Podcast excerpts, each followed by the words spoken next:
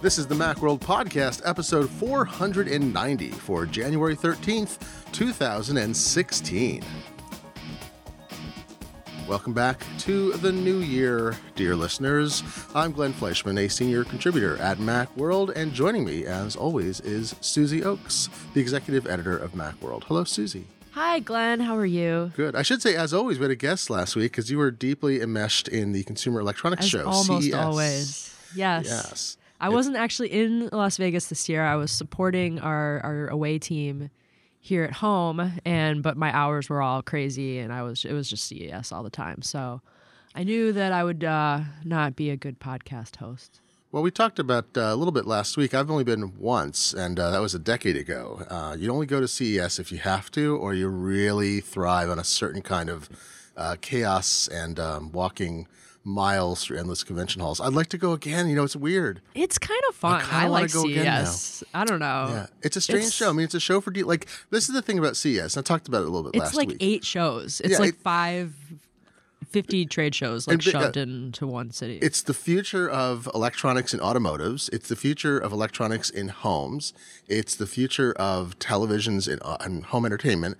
So our colleague Brad Chacos over at PC World was looking at, among other things, gaming gear, where there's some pretty stunning high-end PC configurations with cooling and RAM and giant cards and, and that kind of thing. And then, you know, then there's the, you could say like the peripheral uh, market because it's there's a zillion zillion things that get added on to existing systems, uh, and it's you know it's a primarily a show for dealers like press go in large numbers because it gives them a glimpse. Often the coverage is too breathless because the stuff shown at CES, a lot of it never ships. You know, a lot of it's perspective.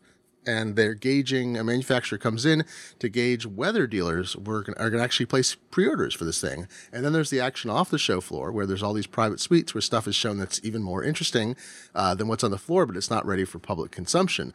So all that's going on. And as press, we're trying to pick at the outside and see, you know, what's real, what's sensible, what might actually be interesting uh, for products that are going to come anywhere from, you know, now to largely more towards uh, second quarter and then through the end of the year. And, you know, there's plenty of things I've seen, uh, stuff sometimes picked as uh, best at CES by some publications that actually never ship even because uh, just didn't turn, prove uh, viable. Yeah, yeah, it's a lot. It, there's a lot of prototypes. There's a lot of you know kind of proof of concept sort of technology things where they're like, this is what we want to do. This is like the road we're going down. So you can kind of look for trends, and it's it's just good to sort of meet the people that you cover too, and you know get some FaceTime and be like, okay, you know, in eight months when this comes out, remember me. Uh, well- so yeah, it's it's it's very overwhelming, um, and it, it it is like several shows at once. So we saw a lot of really cool car things, and um, they they found a ton of hardcore PC stuff. And then um, the home thing and the fitness thing. Our, our Caitlin McGarry went to help uh, TechHive, and she covered um, appliances and fitness. So, like one of the the videos that she did that I really loved was the cookie, which is a robot that cooks for you. Oh. There's so many like just ridiculous products. Um, Mark Hachman did a great uh, video when he went into like the Asian showcase and just found all these wacky. Like, um, you know, the, a robot that dances. Jon Phillips found a robot that does yoga. So yeah, it was a big year for robots. Um, we got a a million robot pitches achieve? for the. how does a robot achieve serenity, though? I don't understand how you do. It, well, it's teaching you how to do yoga. oh, oh, all right. Fine. yeah, robots That'll- are built well, to serve. So That'll that'll accept. exactly. Um, yeah, uh, it was it was a very big year for robots. Robot. Um, we got a lot call. of pitches for Haier, which is a, a, a appliance and TV company. I think they do TVs, but they do tons of appliances. And they had a, an R two D two um, robot that had a built-in projector, so he could play you movies, and then it was like a refrigerator, so he could bring you drinks, like R two D two did to Jabba and the Huts on uh, in episode six. Which company is that? Is that Huawei? Huawei? Haier, H A I E R, H I I. H A I E Oh, R. Think. Haier. Yeah, See, I'm so used to Yeah. hearing uh, Chinese company names now. I was thinking, is that you know uh, Huawei or um, Huawei. Yeah, there's a Huawei whole or- new there's a whole new crop. Xiaom- it seems Xiaomi? like. Yeah. Yeah, the- it's like oh, it's, it's actually a German. I think Haier is German, or is it? Uh, no, they're based in China though, but I think they have a German sounding name, or they bought a German. Yeah. brand. interesting. But anyway, they built this R2D2 robot and they had permission from Disney to show it in Asia and they we were going to bring it to CES and they pitched us about it. I, I wasn't even going to CES and I got like seriously 12 pitches about this thing. So everyone wanted to film it. Everyone was excited. R2D2, yay, Star Wars, ooh. So and then they didn't have permission from Disney to show it on in like North America. That's hilarious. So they brought it to CES, and then it was covered up with a shroud. I saw a Just picture like, of it that. sitting there in this like black cloak over it with its little, its little uh, foot sticking out, all sad. So Jon Phillips wrote a hilarious thing about R2D2's like immigration problems and how he was in low power mode, and yeah, it was Man, you'd think that they would have thought. I mean, given Disney's licensing, you'd think they would have thought about getting specific permission for like one show or something. But anyway, Yeah. that's funny.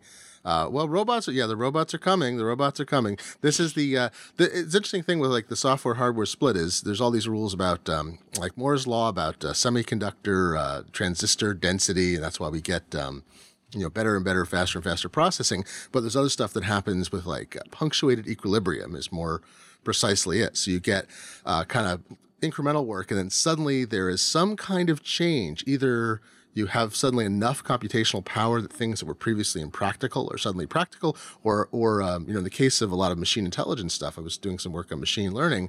Uh, there was a not a breakthrough, but a change because of computational uh, availability, and suddenly you could use really much better algorithms to uh, recognize things and do things. So robots are much more effective now. It's why we're seeing more of them uh, because the they can get uh, super powerful mobile chips. They can get super powerful software that's better. And so instead of them kind of going into walls and dropping your drinks, they're like, "Hey, here you go. I'm your yeah, I'm your we saw we saw like sensors that you can add to toys that give them little eyes, like electronic eyes on your toys, so they can see each other. Like so, yeah, we saw a lot of things where there wasn't a lot like, oh, this is a bunch of Apple gear and you'll use this with your Mac, but it was sort of like you know directions they're gonna go. Um, We've seen a lot of like inductive wireless charging for small devices like phones and you know electronic toothbrushes and stuff like that. But that's not really efficient enough for for charging something big like a laptop. So we did a story this year. Um, Dell and uh, WiTricity were partnering to make a laptop charging station that uses magnetic resonance um, technology to charge wirelessly. So that's something that you know you could see in an Apple laptop a few years down the line. Oh, I saw Um, an interesting rumor along just to sidebar you is that uh, that if the next iPhone had uh, you know wireless charging, that then you wouldn't be giving up the headphone jack if the Mm-hmm. headphone jack is Lightning. I was like, all right, that's the first combination that made sense to me. I like that. Yeah, yeah, and they made the the magnetic resonance, you know, charging thing so light and flexible that they could put it in almost, you know, any device. So I think it's more likely that the next iPhone would come out with with charge with wireless charging, which would yeah help the you know how am I going to charge and listen to music at the same time if I'm using Lightning headphones. Um, speaking of Lightning headphones, Sarah Purewal, one of our best freelancers, did a good roundup of earbuds that she saw, and um, that included some Lightning models and some like totally wireless models. So the latest rumor about the earpods is that there will, or you know, the the new wireless headphones that Apple will make Mm-hmm. for iPhone 7 if they ditch the headphone jack they, I guess they they might make these Beats headphones that just go right in your ears and usually with you know so-called wireless headphones now there isn't a wire connecting it to your device but there's usually still a wire from the right earbud to the left just to kind of keep them together um, but this year at CES, we saw a bunch that just don't even have those. So they reminded me of like the Babel fish from Hitchhiker's Guide to the Galaxy. It's just this little thing, and you just stick it in your ear, and it'll talk to you. Like that's crazy. Oh, so that's awesome. Well, you know, you, I'm still waiting for the you know that tool that was around a bit ago. It was a uh, uh, an augmented reality. See, I think augmented reality is going to be the big thing, and that's actually uh, having something in your ear that talks to you as an audio version of augmented reality. But there was an app called Word Lens that may still be developed, but it kind of got a big splash for the iPhone where you'd point, you just hover mm-hmm. over text and it would actually translate it live. It would actually swap out the characters on screen. And imagine I can, that's absolutely possible for audio too. It's a, it's a clever idea. So you don't have to change the world around you. You still are interacting with it, but you're getting this overlay of additional information. Yep.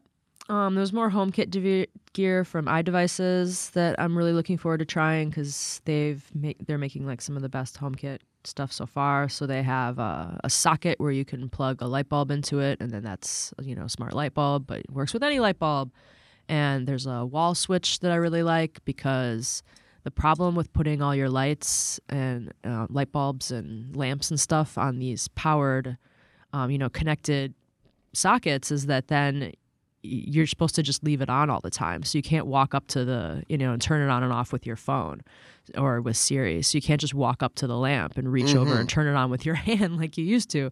So um so they came out with some HomeKit like wall switches where you can, you know, use your phone or oh. actually just use your oh. hand and turn on the light like you used to. So that that's good nice. because not, you know, even if you're really gung ho about using your phone to control everything, maybe not everyone in your house is like, um, you know, kids, babysitters, whatever. Um, we wound up getting a landline. We're getting this part of our fiber connection. Sorry, and uh, it's almost free. Actually, it was cheaper to get it with the landline, but we have the landline uh, uh, particularly because uh, that same thing is not everybody has a cell phone that comes to the house. If my mother-in-law, who has one but doesn't really use it, is here and there's an emergency, we want a line they can pick up. So I think that's actually in the same line as you want something you can actually uh, a physical object that represents the thing you remember, a light switch. Yeah, yeah. I want my smart things to kind of augment the systems that we already have. I don't want them to totally replace it. Like it wouldn't be good if you know you had a light that you couldn't turn on any other way besides getting out a phone and opening up an app and yeah so so that was some exciting stuff coming out of CES. Everyone's very tired, but um, you know, I think it was a it was an exciting week. Uh, you said uh, USB C. I think you told me was uh, going nuts as well there? There's lots yeah, of USB C we things. saw a lot more USB C things. Um, the PC World guys found um, some USB C drives. We found uh, Monoprice just sent me some new USB C. Uh, accessories. They sent me a power brick, which you'll be sending to me. Exciting. I, I know, I'm, right? I'm doing. Well, I'm doing a review. As soon I've as got, I saw it, I was like, "Glenn wants please, this. please ship it up." I've got three now. There's actually there were four announced, and now I have three of the four uh, previously announced um, USB C connectable, chargeable uh, batteries. And I'll tell okay. you, the big problem I was just going through some battery testing with my colleagues at the Wirecutter. The big problem with massive capacity batteries now, it is hard to drain them. I'm actually, I, I am having a heck of a time testing what the actual capacity is because I don't have a lab set up in the past, when you had like a 2000 milliampere hour battery, you could drain that in a few hours. You just plug something in, you run something. My MacBook takes, I think, even I'm, I think transcoding is the best case I have right now. Uh, using a, a, handbrake to transcode video is probably the most CPU intensive activity. So I'm going to try that. I can hardly drain my Mac, my 12 inch MacBook battery. It takes like six or seven hours because it's so efficient. So uh, the big problem with battery testing is it takes like a it's like a 20 to 30 hour process to actually discharge, recharge, and test and see what in just a single cycle what it can actually do. So you need uh, fiber uh, for batteries. Fiber for batteries, right? Well, there's a device in Japan. Any you get listeners? fiber, you lose all your patience. any listeners in Japan who want to help me out? There's a there's a USB load testing device that only seems to exist in Japan. I'm trying to order it through a Japanese reshipper, but it will put two amps of load on a USB port. It's well reviewed, and I cannot seem to get my hands on it. But then you could uh, you can drain a battery very efficiently in order to test it. And um, there are some scary devices you can get that have like exposed wires and say, "Warning: This will smoke when using." I'm like, I don't think I want to plug that in. Uh, but yeah, USB C. So this go wrong? I mean, this is the thing. I've got the three batteries. I have a TalentCell, a RAVPower, and Anker. Now, Monoprice, uh, there's a fourth that's uh, from a, lesser, a slightly lesser known brand, but uh, makes uh, other accessories and batteries uh, that isn't out yet. It's due out in a couple months. Um, they could charge your 12 uh, inch MacBook, uh, you know, probably at least one and a half times completely, maybe two. Some might even be able to charge it th- a full three times from one battery that weighs somewhere in the range of a pound, slightly more, slightly less. That's pretty incredible as a That's backup bananas. thing plus also charge at full speed.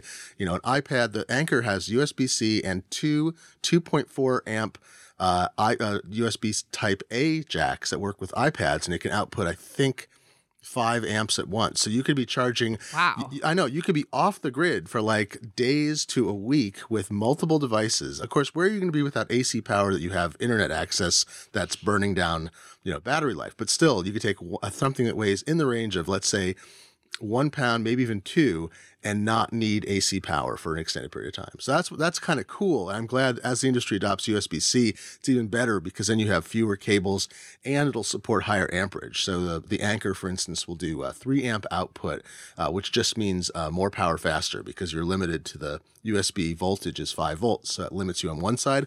If you can up the amperage, you can push more power uh, more quickly. I'm also testing, by the way, just as another sidebar, Quick Charge. Uh, it's Qualcomm standard. It's being used widely on the PC side. that some of the batteries use quick charge for recharging the battery itself. So if you have a quick charge adapter, which are not expensive, I've got one here from uh, Aukey with two ports, it will actually increase the voltage as well as the amperage. So it will again recharge the battery and maybe twice as fast as if you're using plain USB, even the best USB adapters that are available. So that's all coming together, which is neat. That's really cool. Yeah, there's some big innovations in charging coming down the line. So It's- hopefully we'll see that in our built into the Apple Gear that we're buying the next, you know, three to five years. Well, just remember how much time we've spent in the past, like managing batteries. And uh, my wife's battery is Yeah. failing on her phone, and so she's got an external pack that she's carrying around. We just went on a trip to LA. We went on a trip. Oh, no, I'm sidebarring like crazy, but we just went on a trip to LA for a couple days. Just four of us, two kids, two adults. And we're like, well, we're not going to bring laptops on this trip. We don't need them. We're not going that long. We're going to be busy with this wedding we're attending and travel and seeing people. So like all we're going to bring are two iPads and three Kindles and two iPod touches and two iPhones. That's it. all Travel and light. we don't need anything else. Also five cables and three chargers. Well, when you're going places with Oh. kids, like it's just good to pack screens. I don't know how good. like my parents did it back in the day. Oh, and two external keyboards too for the iPad. So sure, uh, sure. we didn't need laptops at all. Um, in the end, it was great because they're but all together it's all very light. The kids were able to carry their electronics. Yeah. we carried ours. They could read in a plane without having. They had both bought. We all brought. Uh, at one point, I'm looking over at my like that sounds like a lot, but it's really pretty reasonable. It's so compact. I mean, it's less than Yeah. like a. Ma- it probably weighs altogether less than like a one and a half MacBook Pros or something. Uh, but you know, one point I'm flying. We're flying down. I'm sitting next to my younger son, uh, is eight, and he's got this Herkin library hardcover. He's got. I look down. I'm got. I'm like at myself. I've got a Herking library hardcover. I'm like, why did we bring all that technology? It was great.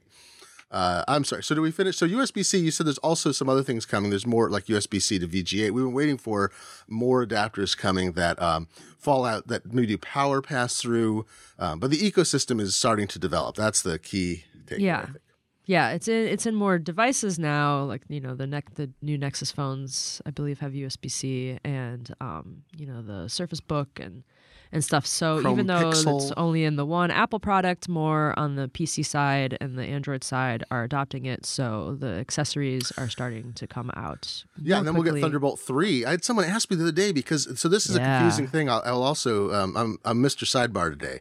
I'm a, I'm a shadow box on the old print page. Um, Once you get that fiber, you're just zipping in all I so many directions. so many directions. But I got a question the other day, and, and I've had this before to our Mac 911 uh, email, uh, which was uh, about using Thunderbolt displays with non Apple devices. And here's the thing the Apple, the previous model, which was DisplayPort only, would work with any DisplayPort monitor or a device, a computer, you know, host the that can support it. And the Thunderbolt one, to my understanding, it will not. Um, and maybe I'm wrong about this, but I looked up. Apple does not have clear information. I found forum postings. Sounds like the Thunderbolt, uh, even though it has the same connector, it won't do the conversion unless you're using an Apple device. Uh, and I'd love to be corrected if that's wrong, but I couldn't find anything that would help that person. So I said, I think you're stuck. I think you cannot convert this into DisplayPort or HDMI out. But when Thunderbolt 3 comes out, ostensibly Apple will finally update monitors and maybe switch to USB C or have DisplayPort and USB C if it continues to make monitors at that point. And then we'll have, you know, one standard ostensibly for connection, USB C, have a bunch of different kinds of networking and display technology that will work over a single cable type. So it won't all be interoperable on every device, but we'll be messing with less stuff for the same results. And ostensibly, we then kind of come to not quite a convergence, but there's just less fussing and adapters and, and incompatibility. That's, I mean, and that's happened in some areas. Like USB 3 did actually converge. People actually did say, all right, this is it. We're all going to go this direction. And it works generally, from what I can tell, very reliably across many platforms and many kinds of devices. So um, this is just another step in that direction. And I'll look forward to it. I don't want Yep. this many cables. Uh, Samsung Family Hub refrigerator. Maybe we should finish with that. The uh, 21 and a half inch LCD on the front, cameras inside. Do you want to see what your food's doing? Does the light go off when you close the door? Now we have Do you remember answer. that Far Side cartoon where they open the fridge and like the mayonnaise has a gun and the Yes. ketchup and mustard have their arms in the air and it Yes. says when mayonnaise goes bad. Oh, Now you'll know when mayonnaise goes bad. Wow, that's there's an Yeah, episode we of. saw uh, a couple. We actually saw an aftermarket camera that you can put inside your fridge too. So you don't have to buy. I mean, Samsung's Family Hub refrigerator is probably going to be like I don't know, ten grand. They wouldn't say. Um, it's got a 21 and a half inch LCD on the front, cameras inside, so you can get a glimpse of what's in there. It can kind of monitor, you know, what you have and prompt you to order more right from the fridge. You can mirror your TV on it. So if, you know, someone's watching the Super Bowl and you have to go get more snacks, you can have the Super Bowl be playing on your fridge door. Um, you can put the whole family's calendar there, which is kind of handy. Um, you know, if you don't just write your things on a paper calendar like we used to do. Um, so yeah, that's crazy. But then we also saw an aftermarket camera. Uh, oh, I'm blanking on the name where you could um, camera in fridge. Uh, so yeah, if you're at the store and then you can't remember, like this happens to me all the time. Um, I'll be at the store and I'll be like, "Oh, milk." I can't remember if we need milk or not. That's a great now insult. what I have to do is I Oh, have to like yeah, yeah, milk, bread. Milk and bread are the two things I can never remember like how much is left. I'm like, I know there's a jug of milk in the fridge. I don't know how much is left. So, you know, you have to like text someone who's at home and say, "Hey, do we need milk?" Um this way you have a little connected camera that's inside your fridge and you can actually look inside your fridge Oh, from out in the world and Come say, on. "Oh, there is milk in there, but it's almost gone. I better get more." I, milk." I need to Skype with the ham, please. Skype with the ham because the mayonnaise ain't listening. Uh, that's exactly. Yeah, I can see. You know, there was years ago there was a notion that you might barcode scan, like there'd be a, a camera on the front of the fridge, and as you put stuff in, you just bleep it like it was a supermarket, or it would have, um, you know, if it wasn't a barcodable item, you could just tap something, then you'd actually know your refrigerator inventory. And as you took stuff out, it would be monitored. I don't know, and it, like I, I feel like there are. I have that same reaction. It's like you, I never know what's in the refrigerator. Like I don't have a memory of it, and it's that uh, overlay of time. It's it, you know, did I just see two gallons of milk in there, or was that last week and we have none? Right. And yeah, uh, I don't have a photographic memory for what's in my fridge, but you know. I have a refrigerographic memory. I know exactly where everything. I can tell you what. It's funny. My wife will say, uh, "I couldn't find the X," and I'll be like, "It's in there," and I will reach back into some weird shelf, reach all the way back, and just pull this thing out. And like, I don't even know why I know that's back there. Uh, there's an episode of King of the Hill in which Bobby Hill is given Ritalin because there's a mistake about how much sugar he's consuming, and he's sitting on the floor and he says, "There- "There's a carton of milk in the refrigerator that's about to go bad." And there it goes. The- he's a little hyper aware in that episode. Well, he can be our Samsung refrigerator. Um, well, leaving CES and coming back, uh, hurtling through space to the Apple world, iOS 9.3 was released to uh, developer beta this week, and uh, it's got some interesting stuff for a 9.3. I mean, sometimes Apple packs a lot of things into the dot updates. I feel like they're doing more. The fact that we're at 9.3 as opposed to you know 9.1 uh, is one signal there too um, you have a lot to, you're looking into this it's not yet into uh, the public beta it'll be pushed into a public beta at some point so this is quite early but uh, you've got some thoughts on uh, what's coming out in this new release Yeah, um, Apple actually put up a developer, or yeah, it was out. They they put up a public page. So usually developer betas, I mean, they're just in the developer center, and you have to be registered member of the de- developer program and log in, and then you get you know all the info, obviously. Um, so this time, even though it's not in public beta yet, they put up a public page to kind of tease it. Um, so and you know tell you what you're gonna get and get us excited about 9.3. Um, so so yeah, we looked into that and we tried to add a little context because you know obviously Apple will say that it's the best thing ever. Um, so, but it, it, does have some interesting features. Um, the first one is Nightshade, I think it's called. Yes, Ah, night, yes. night night shift. Sorry, night shift. working on the night oh sorry that's different night train i'm confused Working on my night cheese. Yeah. Um, that was a great henry winkler movie night shift it was uh, oh sorry i'm just going to keep distracting you all right go ahead i beg, I beg your pardon So, I mean, I use night mode on like pretty much every app that I use that has a night mode because I do a ton of reading on my phone and I do most of that reading, you know, at night. Um, so, Tweetbot, Kindle, Instapaper, they have a night mode and that will usually take instead of showing you a white screen with black text, it makes the screen black and the text white, and that's supposed to be a little easier on the eyes. But that's not what Night Shift is going to do in iOS. Instead, it's going to change the color temperature of the display.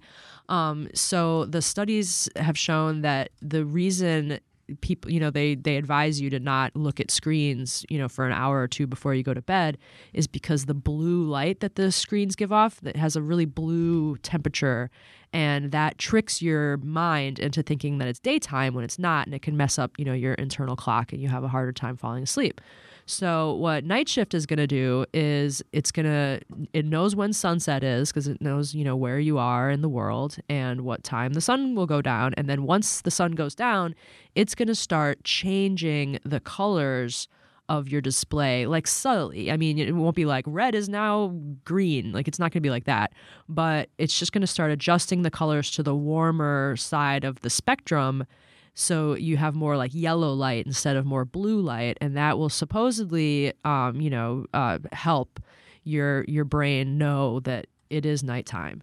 So and then it'll t- automatically turn off in the morning. Um, i guess maybe you'll hopefully you'll be able to you know tell it not to do that if you don't want to. Apple's usually pretty good about you know making these things optional. Um, but it, this actually already existed. There was there's an app called Flux that yes. is still available on the Mac side, and um, but it, they did have an iOS app, but Apple pulled it.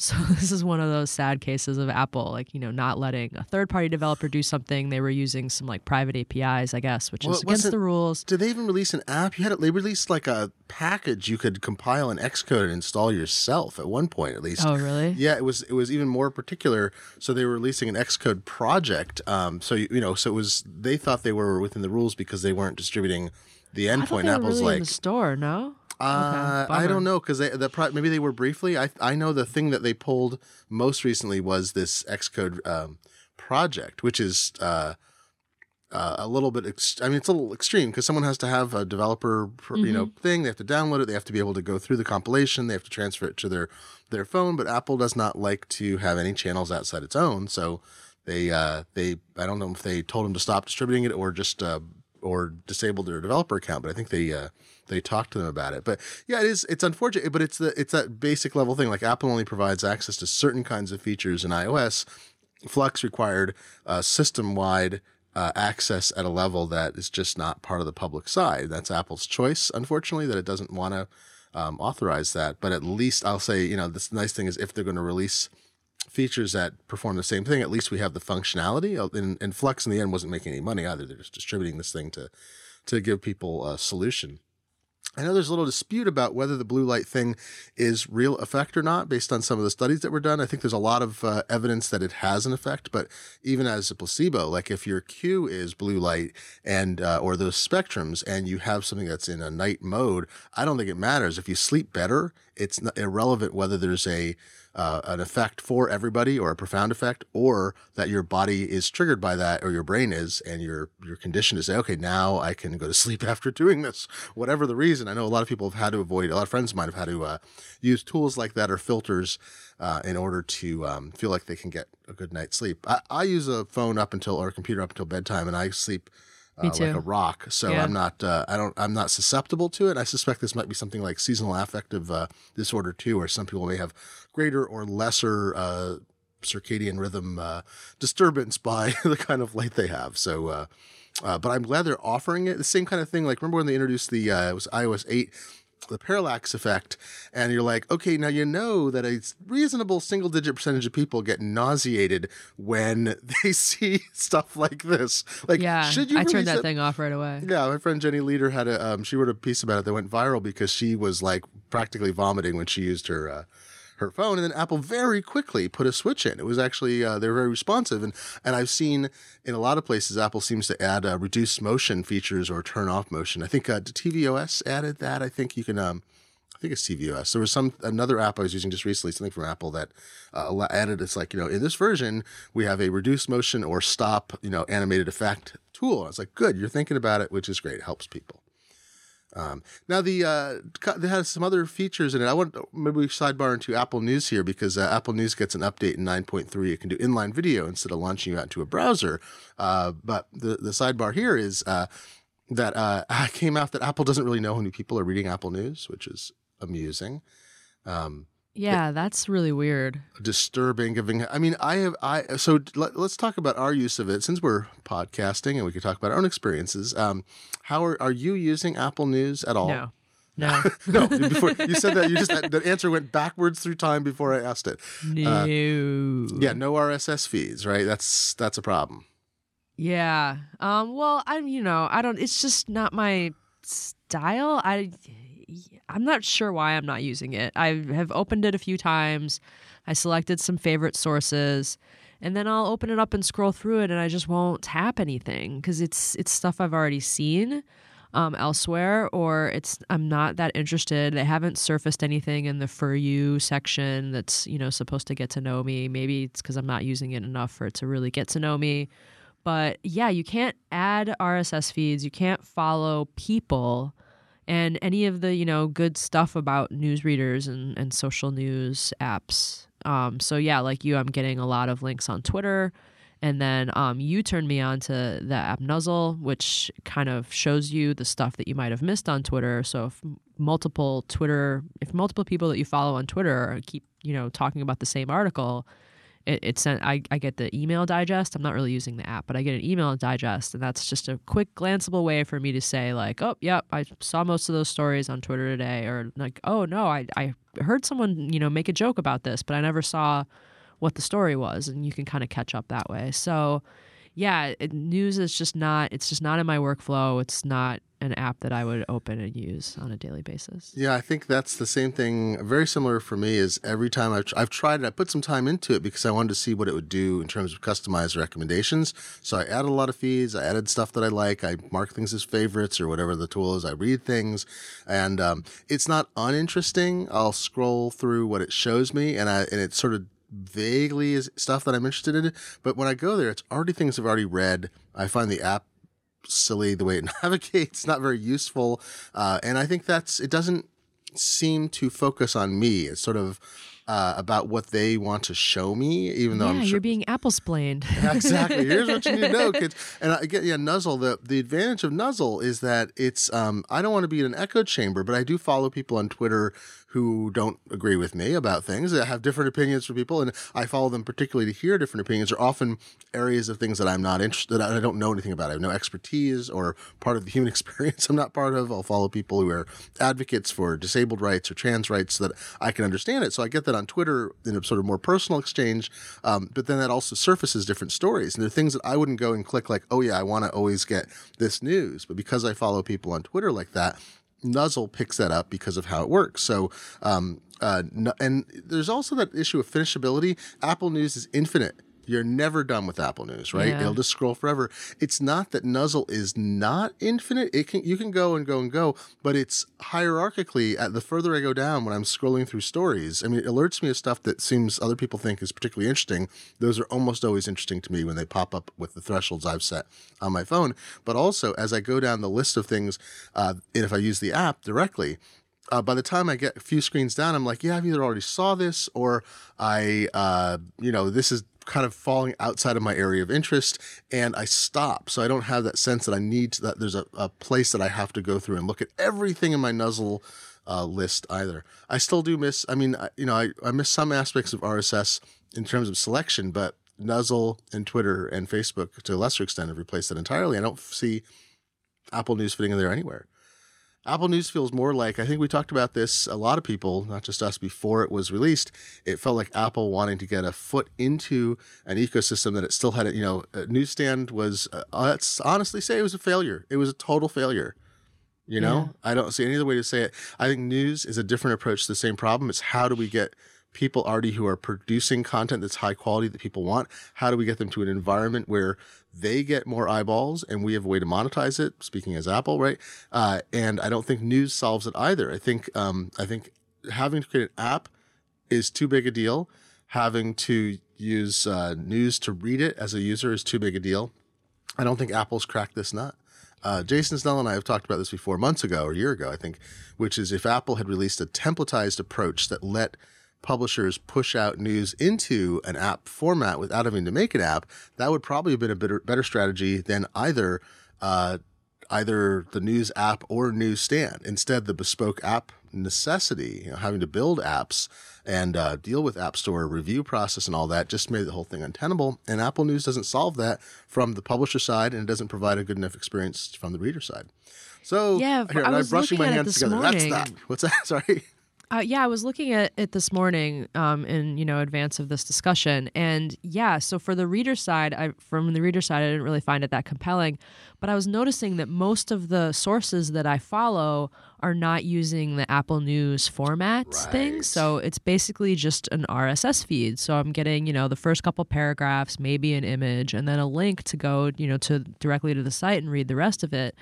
Um, and then the the few and far between publishers that can use Apple News format, their stuff looks a lot better. It looks, Yep. you know, like it would on a on a site. It's all formatted nicely. There's you know in, better inline images and video, and you get the whole article, which is you know obviously better. Um, but App, Apple's the gatekeeper for all of that still, and you know I I know like you know having friends around that like that there's more people that want to get in on that that are just kind of waiting for Apple to tap them on the shoulder and say okay like we're gonna bless you now with Apple News format. Yeah. So it's like if you're gonna give people the tools, like give people the tools, you know, and they're just they're kind of playing favorites, and it's really so it's obnoxious for the publisher side. I don't know why publishers would want to you know bend over backwards and and do this, especially if they're not getting Right. good analytics, which They've is also so got- important for and they've us. got Twitter, Facebook, and Snapchat, and others who all want them to deliver in their custom news format. Mm-hmm. All have customized requirements. And you know what Tom Standage of the Economist told us at the launch. Uh, he was a guest on the podcast. Uh, gosh, what was that like? You know, a year plus ago, um, or was it a year ago? I can't remember. Anyway, News app launch. We had him on A, so I'll, I'll find the link somewhere. But uh, but he said um, the Economist is only making a subset of articles available, so you can't. You're not getting the full feed. The publishers, right? The publishers are working closely with Apple News and have the format ability. They are not necessarily, uh, you know. Economist famously has a paywall that's been very effective for them, but more and more publications do, or they want to capture you even as a free login to their site. So being able to sell ads to more people via Apple News doesn't actually help them as well as as much as getting people to their site and getting them to stick there. So the Economist makes a uh, edited selection of stories available, and everything else you got to go to their site or their apps. So you can't. You're not even But do people getting. even know that? Like, is there any kind of I think like? Do doing- people know why some sites look? You know, some sources look awesome in news, some don't. No, do they no, I mean, know that no- like some Apple's publishers put everything there, some don't? No, it's just. I think this is part of the. I, I feel like Apple Apple news. This is part of our overall Apple thing right now. Is that they're diffuse, right? They're, they they promulgate. They let newsstand. They introduce newsstand. Then they uh, found it disappointing. Then they ignored it for a couple releases. Then they announce Apple News as the great new thing that everyone's going to love, and then they push it out and they don't give it the support to mature it. They don't listen to feedback. They don't modify it. They don't expand it. So it's got a small set of, as you say, native sources that people are working with directly. It's not as useful as RSS. It doesn't have a full set of feeds I can get from a site. It doesn't let you log into site and give them credentials, so you can't even use Apple News as a tool to read, say, The Full Economist or other sites you subscribe to because Right. you can't pass credentials and like on and on. Like I could just, you know, we could sit here all day and, and rag on it. And then the, you know, the crowning victory here is that Apple says they were undercounting readers. They weren't even giving an accurate count to publications, uh, and they're not releasing any numbers. They released, you know, 40 million people have used the app, but the, the belief is that that's the number of people who have actually launched it, not who. They're not releasing active user numbers. So publications that were trying to sell ad impressions against uh, Apple News, uh, you know, got numbers that didn't match their own analytics, and the analytics are, you know, a step removed, or what they they can't even do their own analytics because Apple controls that part. So what the information they got was inaccurate. So they put effort in on. So there's just a lot of I think from a user standpoint, it's not very interesting. From a publisher standpoint, it's not very useful. From a business standpoint, I don't think Apple has its act together about it. And I expect we're going to see, you know, iOS 10 will come out and news will still be there. And then iOS 11 will come out and we will forget the news ever existed, is my suspicion, just like with Newsstand. Because I don't, I don't think they have a, Apple has a problem about editorial philosophy is they want to be in the game, but they don't want to, uh, to, to rankle or push any limits. So, unlike a news organization or a startup, they don't have the motivation to do things that are most compelling. You know, they're sort of an aesthetic company that produces great hardware and good software. They're not a content company. Uh, and I think they still keep trying to believe they are, or they can package an experience. And I don't think they've Can you think of an example where Apple's been successful at uh, taking content either created or from other parties and making it into any kind of long term business? I'm, I'm, I hope I'm not being naive in saying that because I can't think of anything they do like that. As I opposed mean, to just the iTunes store, I guess. yeah, I mean, Microsoft is a good example. Microsoft has had news divisions. It had an, uh, Encarta. Um, it's uh, you know it had um, there's parts of MSN that were very robust. And I, I don't you, you've gone to MSN for a long time. I don't even know what's there. But but uh, many other tech companies, you know, and Google Google News I think is very successful for the kind of thing Google News does. I think Apple News is not anywhere near as successful in providing information to people that they want in a format they want from every source that Google News does as a, you know, kind of an creaky old technology. I'm sure there's a lot of advanced stuff behind Google News, but it's really, hey, we look at a bunch of sources and we put stuff in front of you based on algorithms that we're not telling you, and sometimes it's pretty interesting. So, um, all right, so that was our sidebar. Back to 9.3. Yeah. I was wait. such a jerk. In 9.3, yeah, they said the, the, preview thing said that news was going to get better, but it was super vague about it. Yeah. It said that, yeah, it was going to get inline video and that the For You and, um, you know, section would be better. So, all right, thanks, Apple. Like and you, not super hopeful. Um, there was uh, health is going to help with the discovery. Um, so the health app is just sort of a uh, a clearinghouse of all the data that's been collected by the sensors on your phone and also um, other HealthKit apps that you might have installed and be interacting with. And then all that gets dumped into the, the health database. Um, so now when you open the health database, there'll be uh, there's dashboards for different things like weight and and uh, fitness activity kind of stuff. Um, that's going to show you. It's going to suggest apps along the bottom. There'll be a little scrollable list of apps that you might want to try. So kind of like how the Oh, iTunes nice. store will suggest apps to you Yeah. based on what you already have installed. So that could really help because um, you know HealthKit you kind of get more out of it the more you know different apps that you use and you can track different different things. So that that might actually really help. Um, CarPlay is going to get some updates, and this also sort of confused me that they were so you know, yay, CarPlay is going to get these things that your iPhone has had for months. So one of them was the For You.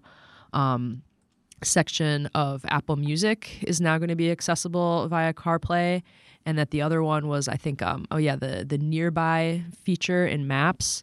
So both of those launched. I mean, Apple Music launched with iOS 8.4, and Maps launched. You know, the the nearby part of the Maps app launched with iOS 9, and now they're both trickling down to CarPlay in iOS 9.3.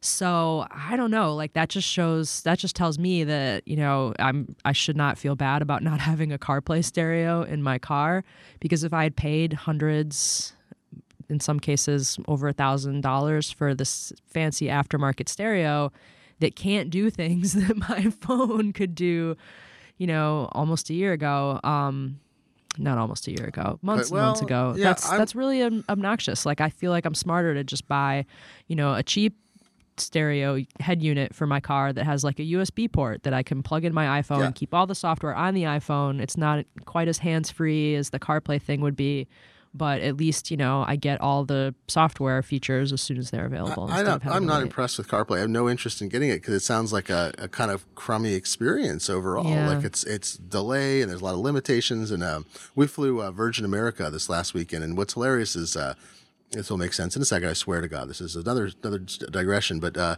uh, Virgin, I I feel like Virgin America does everything they can to make the flight experience better within the constraints of the current airline and uh, airport system. So it's kind of delightful. Uh, compare eh, they just do a lot of stuff right. But the thing they, that's hilarious is their in-flight red entertainment system, which was launched in like 890, or when they, uh, 2008, I think is when the airline launched. A little before that, they put that in their planes. And it's a seat back system. And it is, there's in-flight chat. So the four of us are there and I was messing around. It's got a, uh, game controller that has a tiny keyboard on it. Yeah. And so I'm sending messages to my eight year old in another seat, and it's sort of hilarious. And finally, I'm like, I'm going to get carpal tunnel using this thing. And the chat system, I posted on Twitter a picture of it. I saw that. It's like from 19. I, I was using something, I swear, with a dial up modem system and like screen based terminal that was better than what they have. And CarPlay is not as bad as Virgin's in flight entertainment system, but, but it- it's not. But it has the same sense of like, why are we doing something that feels like 10 year old technology or Yeah, at least like you're you know, upgrading to go seven- back. Yeah, like I don't I don't want to use like my my iPhone is the best experience. Give me a bigger iPhone or give me I I was suggesting uh we were talking in chat. I was suggesting, what about an AirPlay, a tiny AirPlay monitor? Just put like a, a four inch screen or not four inch, but like a six inch screen, mount it, and use it as an AirPlay destination from your uh, from your phone, or mirror it and uh, the touch yeah, screen. I want to much just put like an iPad Mini in the dashboard, and then I wish you know the better. phone could send stuff to the Mini. Yeah, that would be a much I, better li- I like the fact that CarPlay is cool because the software is all on your phone, right? So you Yeah. sit down in the car and you plug it in, and you don't have to, you know, ever like sync anything to the car. You don't have to like update your contacts in the car. Like it's all just everything that's on your phone is in the car. But it's not everything, you know. It's like some, you know, the apps have to be supported for them to show up on the dashboard, and I don't know. You It's just like you a get you get a more. it's like a watch for your car. It is. Uh, um, I'm doing just fine without it. I, I tested it a few times and I liked it when I tested it, Yeah. but you know, it's not ready for my money. not compelling. Uh, oh, we missed uh, one thing too. Apple Notes is going to add security, and you know it's funny. I just used Apple Notes for the first time in the new version uh, this weekend. I was asked to write a toast for the. By the bride in the wedding, and uh, and I did. I had all I had was my iPad, so I pulled up notes. And I was like, "Oh, this is great! I know people have been talking about it." And uh, what's funny is our friend Jason Snell has been uh, posting lately after Jack uh, Dorsey of Twitter posted something about the new potential 10,000 character limit on tweets. Uh, he posted a screen, uh, what do they call it? A, a screenshot, right? Not screenshot. There's a tweet shot or something. I think it's whatever the terminology is.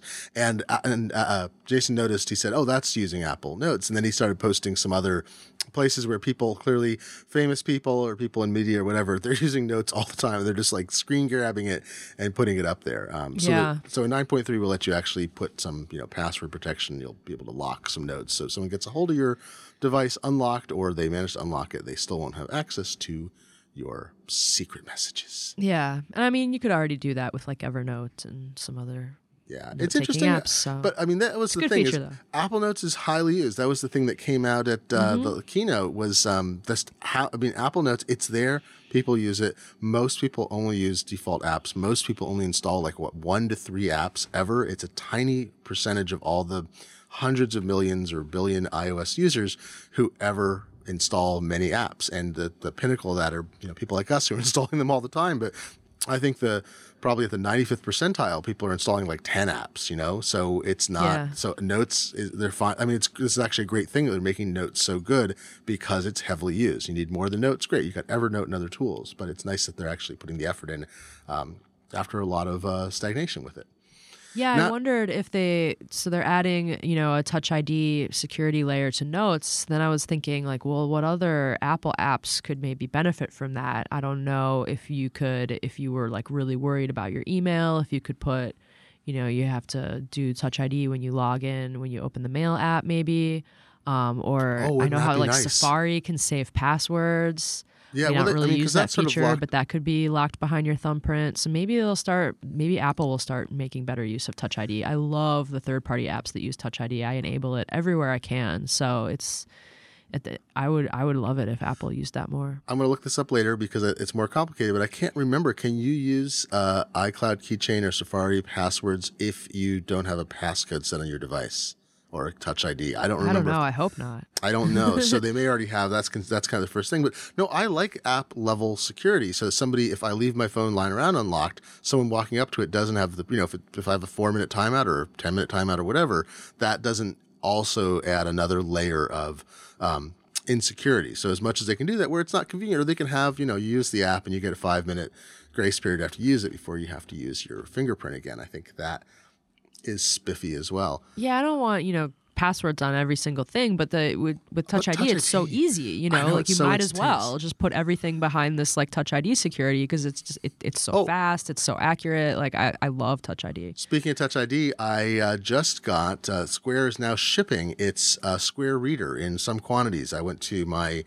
uh, Rolfer, my massage therapist slash Rolfer, and I was able to pay. She did not have it set up yet, but she had one. I came home and uh, it just arrived in the mail. So this is the uh, chipped card reader, the EMV reader that also has NFC for doing Apple Pay and Android Pay and and other uh, touchless systems. Uh, and so that will be interesting. So you'll be walking into small businesses now and you'll be able to pay. I mean, I assume if I got it, I was assuming they're shipping it out like at something like in proportion to what your volume is. And I use Square a few times a year. I do it mostly for testing, but I have an account. Occasionally, someone needs to pay me something, or I'll sell something on Craigslist or Nextdoor, and I'll be like, you know, I can take a credit card if you don't want to write a check or give me cash. Like, oh, great, you know, because I'm paying three percent. It's not the end of the world. And uh, now I've got, I'll be able to test this modern device. So I'm like, you know, one of the lowest using people who ever uses it. Uh, so since I got one, I'm assuming that tens of thousands of people have now gotten theirs. So soon you'll be walking into a small business you'll see this. It's a really very, very Apple looking device. You would believe it was made by Apple. It's elegant. Uh, the one horsey thing is the LEDs in the back. Remember that story about Jony Ive or Tim Cook buying up all the lasers that could cut that tiny hole just how the light shine no. through. this was a few years ago. It was actually a thing about how they wanted to have um, that a very tiny uh, green LED light shine through on one. Uh, I forget which MacBook model it was, and there was a company that made these lasers. So they, I think, either hired them, but then they basically bought 100% of the output. So no other company could produce a tiny LED that way. And you'll notice it's kind of an Apple signature. If you look carefully, you will see it was like on the Airport Extreme and Time Capsule on the back. They have tiny LEDs that are next to all of it, which is not uncommon, but they're super tiny lights next to all of the Ethernet ports and on the front. And Apple's thing is they like super tiny LEDs and they do it. Other companies often it's expensive to do that, so they'll horseshoe one. So the one thing I would say about the Square Reader, which is hilarious, you push a button to see battery life, and four Herkin green LEDs light up in the back, and they're they seem so absurdly large to me. And they're still very tiny. It's a tiny device, but the thing is elegant. It feels good. It works well. Uh, you run the Square Register app, and it pairs. It did a software update, even though it just shipped, and it was all perfect and wonderful. And I haven't tested that yet with. Uh, you can't charge. I don't think you can uh, do a test uh, charge on the phone that's being used for Square Register. But uh, I'll test that soon. I'll charge someday I know something, and we'll see what happens. Um, but it's uh, it's nice that that's out because that'll be another way to use your Apple phone or watch uh, in a for small businesses and let them get the advantage of this technology. Yeah, I'm excited to start seeing it around. I haven't seen it anywhere yet. Hey, I want to talk about. Uh, I think we got time for one more story, which is uh, AT and T taunting you. Susie. I know they taunt you. Jerks. They're so so right. So we know they're uh, they're bringing back unlimited wireless data plans, but only if you subscribe to their TV service, either their UVerse or uh, the the yeah, Direct let me TV. let me just rush right out and do that. Yeah, AT&T. That's uh, what you want. Got sold. yeah, exactly, exactly.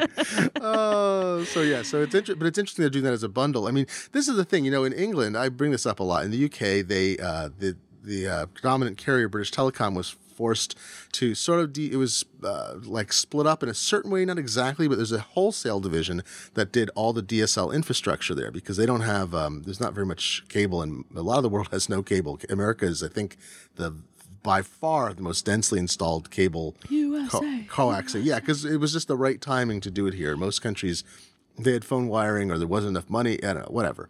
So UK DSL and satellite for TV is you know over the air. There's and they got into digital TV uh, over the air in a big way early because BBC collects a lot of money from fees, so it's got a structure for that to happen.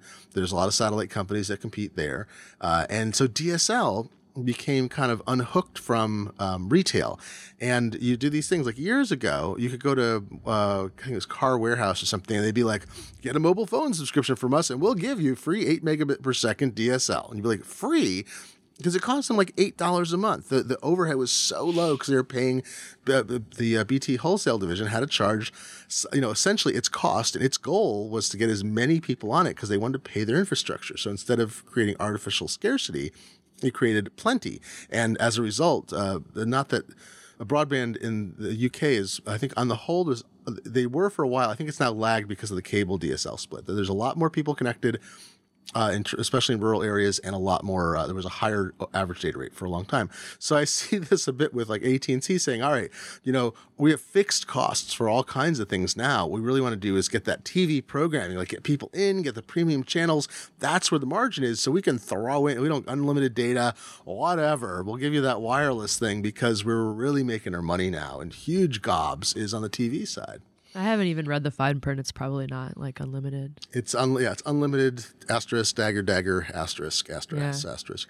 Uh, so you're looking for you're you were trying to get off AT and T now. It sounds like. Well, so yeah, I'm not trying to get off of AT and T because of this. I'm actually pretty happy with my AT and T service, but I feel you know like we've discussed before. I went to the installment plan on my iPhone, so now I feel like I'm being sort of double charged um, because I still have my old unlimited plan, which was you know based around like a subsidized iPhone price that you know I now don't have anymore. Um, and so yeah, I was thinking about going to those mobile share plans. For a while, I was really gung ho about switching to T-Mobile, but I haven't you know done it yet. I'm also very lazy, so it'll take me a long time to to actually like follow through with any of this. But then the T-Mobile, like you know, there, there's semantic bullcrap. Have you been following this story? Was this about the uh, yeah the the video thing where they want to claim they?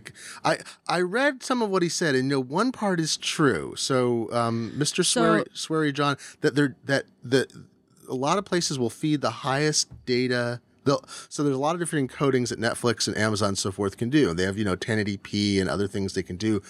And if you're on a device that is high bandwidth, the encoders can wind up shifting higher uh, encoded streams than you can actually take advantage of or that are useful on a display of that size. So I think that one technical aspect he says is accurate, but the way to fix that is for the providers, the streaming services to get better and for carriers to work with them to more appropriately feed the right kind of encoding so they're not having network management problems. Right. well, let's back up and explain a little bit. Sure. So, T-Mobile has this binge on feature of their plans, which I think are, you know, you have to have a data plan of six gigabytes or more. It's turned on by default. And what it does is it's kind of like their um, music unlimited thing where there's certain video streaming services that don't count towards your data cap. So you get your six gigabytes or whatever of data, and that's high speed data. And then after that, you get, you know, throttled down.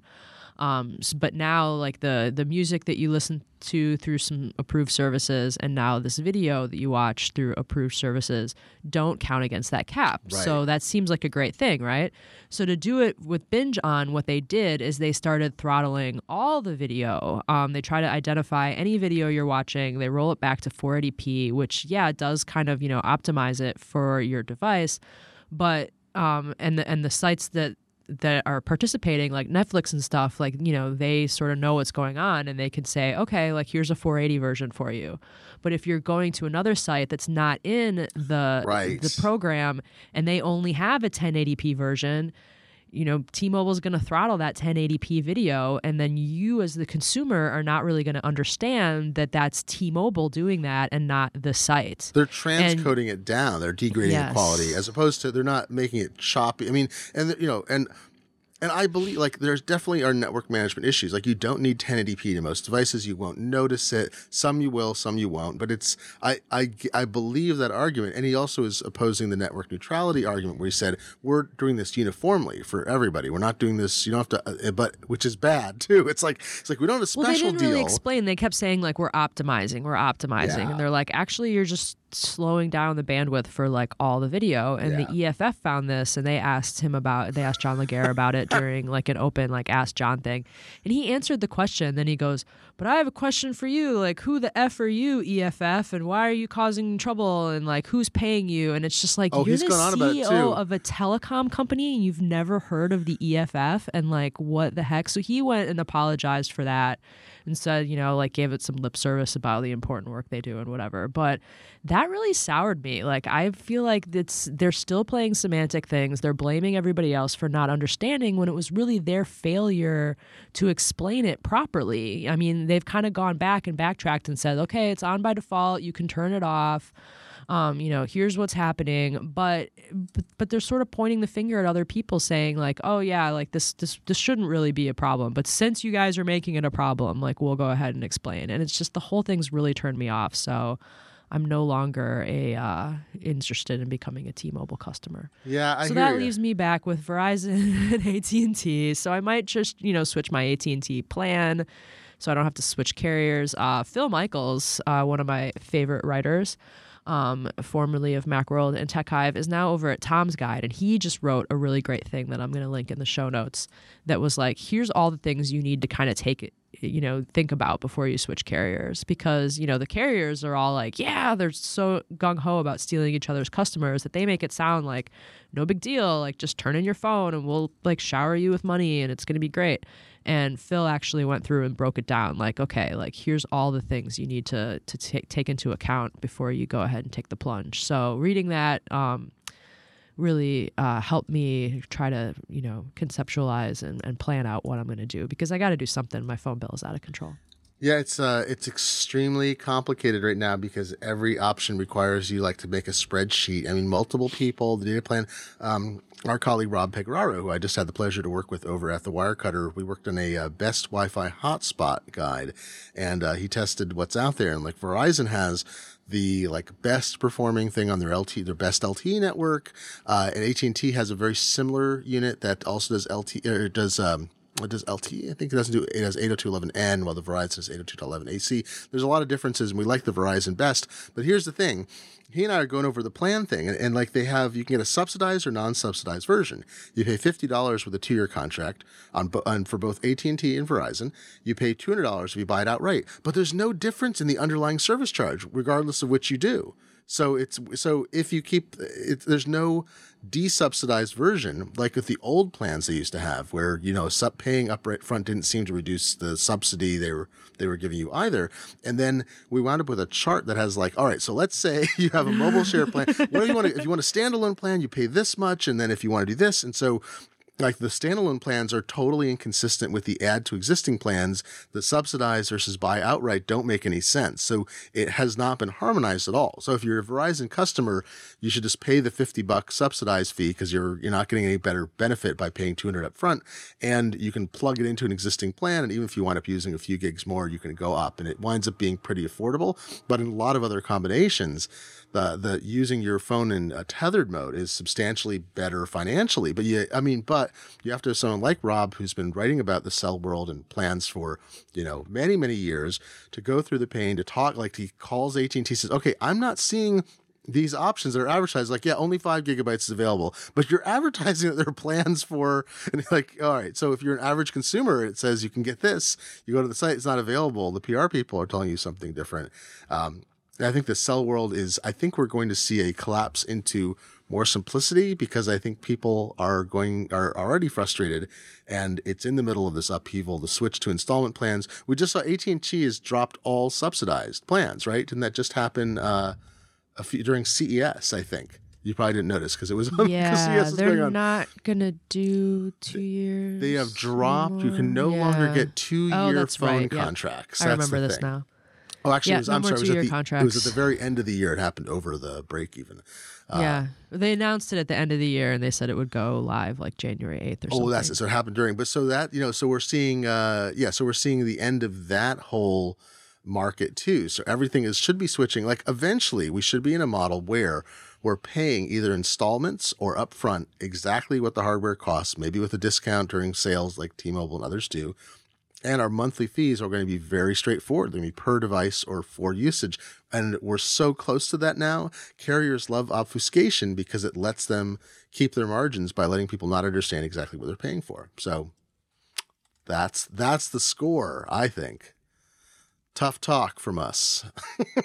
yeah Uh, all right, I think we have uh, covered the week's news, last week's news, and this that's week's all our complaints for now That's all we have to complain We'll about. if you have things to complain about, email us. podcast at macworld.com. We'll be sure to complain along with you. Uh, but next week, it'll probably be some more. We'll uh, uh, getting back to normal post CES. And uh, uh, I think, as I said last week, uh, no expectation that Apple's going to be announcing anything in the near future. Um, I think, I'm trying to remember, but I think we don't see anything typically until March or even April in uh, in this quarter, right? They have kind of a pause. So uh, we may not see any new hardware for a while. Hopefully, we'll see. pause for the cause Yeah, we'll get 9.3 will ship at some point. We'll see some more OS X updates, and uh, we'll be talking about some new software. I was just working on, I was uh, uh, playing uh, Applause and so forth in the background. I was working on a review of the new Loopback audio virtual device software. I've got these batteries I'm testing. Uh, we also just posted like a second ago while you were talking. Um, we just posted news that uh, iOS or I'm sorry, 1Password six shipped for Mac. Oh, that's right. And that's a, a big update uh, 6.2 for iOS and 6.0 for Mac. Uh, and uh, I'm a big uh, 1Password fan, and this is uh, like interface cleanup. Uh, it sort of integrates their new Teams uh, approach better, so you can have multiple vaults that you can look at at once. Um, and it's a it's a nice evolution. I like the idea of being able to to have better organization both for myself, but also have this option now to have um, passwords that I can share among teams. I mean, you know, it's like Slack, but for passwords. we, uh, we, need nice. something like that. It's so hard to change things. We have a shared password like spreadsheet that you know. Oh my god, it's terrible. That's you can wind up like uh, so easily. Yeah. You can wind up like Sony. Uh, it's also default folder five, by the way. The new version just shipped this week, and it's great. It's actually uh, uh looks a little bit nicer too. They did an interface tune-up, but this is the first version that's shipped without uh, requiring you to disable the system integrity protection option. Uh, oh, it, yeah. So you don't you no longer if you want to use default folder, you simply install this. It can pick up your default folder for preferences. A fifteen dollar upgrade if you Uh, default folder for before uh, June, somewhere in June, and it'll delete the old system preference version. So now it's an app. It's an app that uses all of Apple's hooks and it to my eye it looks and works just the way it did without being kind of hacky the way it had to be all these years so you know i think this is one of the nice things is even though people were concerned about this new um, this new feature that was going to help lock down uh, the operating system to be safer against malware it looks like I think almost everything has now been rebuilt around it. I think Apple did enough work in the betas to respond to developers, or they implemented everything by the end, that um, we're sort of back to status uh, quo ante. I can't think of. I think there's a couple apps. Uh, there's like a, a, Finder integration one that people really like that I think they were going to give up development, but it may have had to do with the current market as well as what they could get away with changing. Um, but we, I think, almost everything is now working again with new versions, so that's cool. Yay! I dig it. Yeah. Yeah, there'll be a lot of fun software news between here and, and March, I think, until the robots come. We're talking. We'll try to get some special guests on to keep you guys excited as weeks go by before we see. Uh, right, the uh, MacBook Air, the new Air, MacBook that'll come out, and uh, and whatever else ships along that. The iPhone five, uh, a six C, anything like that. Uh, so thank you, Susie. It's been a pleasure to talk to you post CES. Yes, thank you. And uh, I thanks for holding it down for me while I was busy. I kept the, my pillow fort. I uh, kept the pillow fort uh, safe while you were off good working in the mines, the CES mines. And uh, I've been Glenn Fleishman, uh, as I as I tend to remain over time. And this has been the Macworld podcast for January thirteenth, two thousand and sixteen, episode four hundred ninety. Email us podcast at macworld.com. Find us online at macworld.com and leave comments on this post. Find us on Twitter. Tell us what you think, what you'd like to hear about. Uh, we have some doldrums ahead in terms of hardware news, but we'll be talking about plenty of other things, news that comes out. Thanks for listening.